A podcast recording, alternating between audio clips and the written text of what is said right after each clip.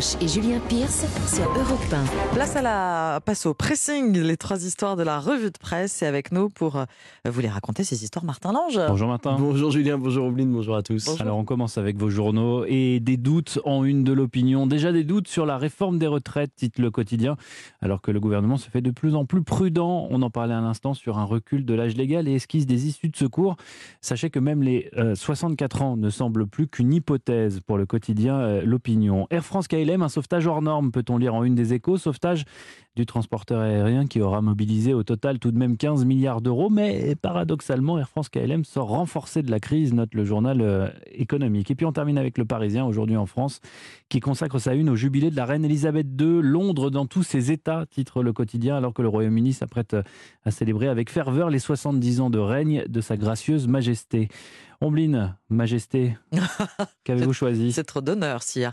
Les inconditionnels de l'émission Top Chef savent pertinemment que ce sont les quarts de finale qui vont se jouer ce soir sur M6.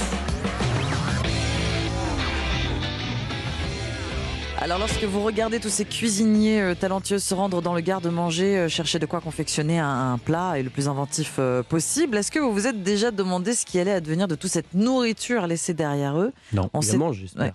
Comment? Il la mange, j'espère. Écoutez la suite. On s'étonne parce qu'il y a vraiment beaucoup, beaucoup de nourriture, une abondance de produits frais et ils n'utilisent pas tout. Et eh bien en novembre dernier, au moment du tournage du concours de cuisine, le journal Le Parisien aujourd'hui en France a suivi les bénévoles de la Croix-Rouge qui, pour cette 13e saison de Top Chef, ont récupéré 5 tonnes et demie de nourriture. C'est moins qu'en 2017 où on frôlait les 7,7 tonnes.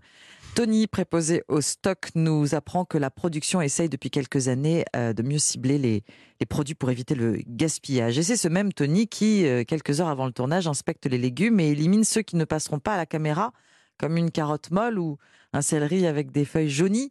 Mis de côté, ils sont donc récupérés par la Croix-Rouge. Direction le centre de Sevran en région parisienne. Chaque semaine, les bénévoles découvrent les trésors du jour. Et ce mercredi-là, il y a toutes sortes de poires, mais aussi de la rhubarbe, des champignons, des navets, des choux violets, cette carotte molle hein, qui a été donc mise de côté. À 19h, la maraude est sur le départ. Sa camionnette blanche siglée d'une Croix-Rouge euh, chargée de nourriture. C'est parti pour faire le tour du département de la Seine-Saint-Denis.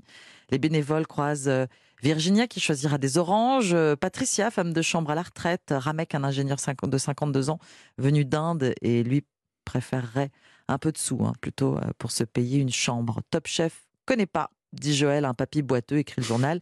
Lui, il préfère un café, tout comme Bruno qui cherche un repas chaud. Certaines denrées ne peuvent pas être euh, proposées euh, par la maraude quand il n'y a pas de traçabilité de fraîcheur, comme des fruits de mer, hein, par exemple. Dans ce cas-là, ils sont récupérés par des bénévoles, dont certains sont aussi dans le besoin. La nourriture non utilisée par les cuisiniers de l'émission Top Chef distribuée au SDF, c'est dans le Parisien aujourd'hui en France. Merci. Avec plaisir. Martin, à vous. Oui, si je vous fais écouter ça, vous me dites. Junior. Junior. C'est comme ça que l'appelle son père. Parce ah. qu'Indiana, c'est le nom du chien. Vous connaissez trop bien pour moi. Je suis désolé. Indiana, Jones. évidemment, l'archéologue joué par Harrison Ford. Son fedora, son chapeau de cuir, son fouet et ses cascades inimitables. Mais entre la fiction, un, un cinquième opus de la série est d'ailleurs annoncé pour l'année prochaine, et la réalité, il n'y a qu'un pas, pas que nous allons franchir ce matin. Je vous emmène en Angleterre à la rencontre de George Ridgeway, 31 ans. George qu'on pourrait qualifier un de plus grands fans d'Indiana Jones. D'ailleurs, lui aussi est chasseur de trésors à ses heures perdues et il a découvert 700 pièces de monnaie datant de plus de 2000 ans un butin qui vaudrait aujourd'hui un plus de 75 000 euros selon les médias britanniques. c'est un sacré butin. Où est-ce qu'il a trouvé ce trésor? Alors pas dans l'arche perdue ou dans un, ah. temple maudit, euh, mais en Angleterre, à quelques kilomètres de chez lui. C'était en 2019. Pour assouvir son rêve de trouvailles, George retrace les anciennes routes romaines sur Google Earth et il les emprunte jusqu'au jour où il tombe sur un drôle de marquage. Il fouille le champ et tombe sur deux broches romaines et un denier Jules César datant du 1er siècle avant Jésus-Christ. Parasasien, il laboure littéralement le champ jusqu'à découvrir 748 pièces d'or. Ah, son père, qui est venu l'aider, raconte même qu'il dormait sur place pour euh, protéger son site de fouille. Alors son fabuleux trésor a été remis aux experts du British Museum de Londres qui n'en reviennent toujours pas. Hein. C'est le plus grand trésor de métaux précieux jamais trouvé en Grande-Bretagne, a même déclaré la conservatrice du musée à la BBC. Le trésor hein, qui devrait sûrement finir dans les collections du, musée. Mais tout n'est pas perdu pour George qui devrait récupérer la moitié de la valeur de sa trouvaille, le reste étant destiné au propriétaire du terrain sur lequel eh il l'a déterré. Comme en France. C'est d'ailleurs la même règle en France, hein, exactement, rappelle le site de West France fan des aventures d'Indiana Jones, il découvre un vrai trésor archéologique. C'est donc à lire dans l'édition du, du, soir pardon, de West France. Merci euh, Martin. J'ai choisi pour ma part un article du Monde qui reprend une enquête édifiante du New York Times, enquête qui retrace l'histoire de la dette des Haïtiens, les Haïtiens dont les ancêtres, le 1er janvier 1804, proclamaient leur indépendance à la suite d'une révolte d'esclaves contre les colons français. Deux siècles plus tard, Haïti figure parmi les pays les plus pauvres de la planète. Cette situation, on la met euh, souvent sous le compte d'un État défaillant et d'une corruption endémique, de facteurs bien réels, mais qui n'expliquent pas tout, loin de là. En réalité, la misère persistante qu'endure Haïti est en très grande partie le fait euh, d'interventions extérieures. C'est la conclusion de cette enquête menée pendant 13 mois par les journalistes euh, du New York Times. Tout commence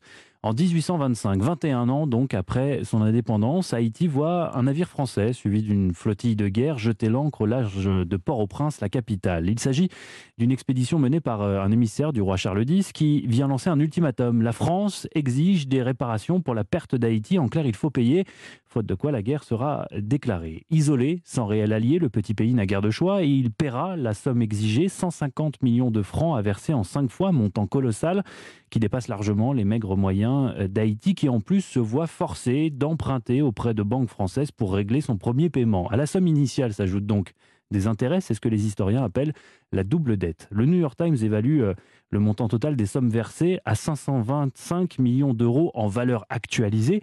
Autant d'argent qui, pendant des décennies, a cruellement manqué et n'a pas été investi pour garantir la prospérité de la nation haïtienne. Résultat, les paiements à la France ont coûté à Haïti entre 20 et 108 milliards d'euros en perte de croissance économique. C'est la conclusion du journal américain qui évoque une spirale d'endettement qui a paralysé le pays pendant plus d'un siècle. Nous voilà à présent en 1880, 55 ans donc après le début des paiements à la France, qui décide à cette époque de changer de tactique. La Banque nationale d'Haïti est créée mais elle n'a d'haïtien que le nom puisqu'elle est contrôlée par un conseil d'administration basé à Paris et qu'elle a été fondée par une banque française, le Crédit industriel et commercial, le CIC, l'ancêtre de celui qui est aujourd'hui construit euh, dans un monde qui bouge. Donc après avoir imposé une dette colossale et exigé des paiements sonnants et trébuchants, Paris vise désormais plus d'efficacité et se sert directement dans les caisses de son ancienne colonie. Car en contrôlant le trésor public d'Haïti, le CIC impose au gouvernement local des commissions à chaque dépôt ou retrait de fonds. Et comme les commissions en question sont, vous vous en doutez, exorbitantes, eh bien la Banque française accable l'État haïtien de prêts successifs. En 1910, de nouveaux actionnaires s'emparent de la Banque nationale d'Haïti, des actionnaires encore une fois exclusivement étrangers, puisqu'ils sont français, allemands et américains.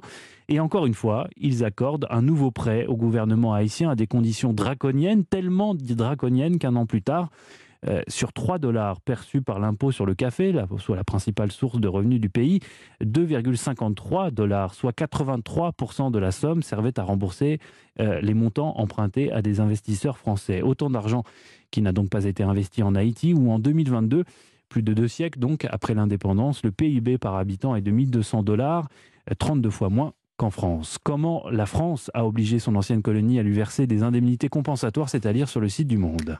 Merci beaucoup, Julien, et merci Martin. On se retrouve dans 40 minutes pour le journal des sports. À tout à l'heure. À tout à l'heure.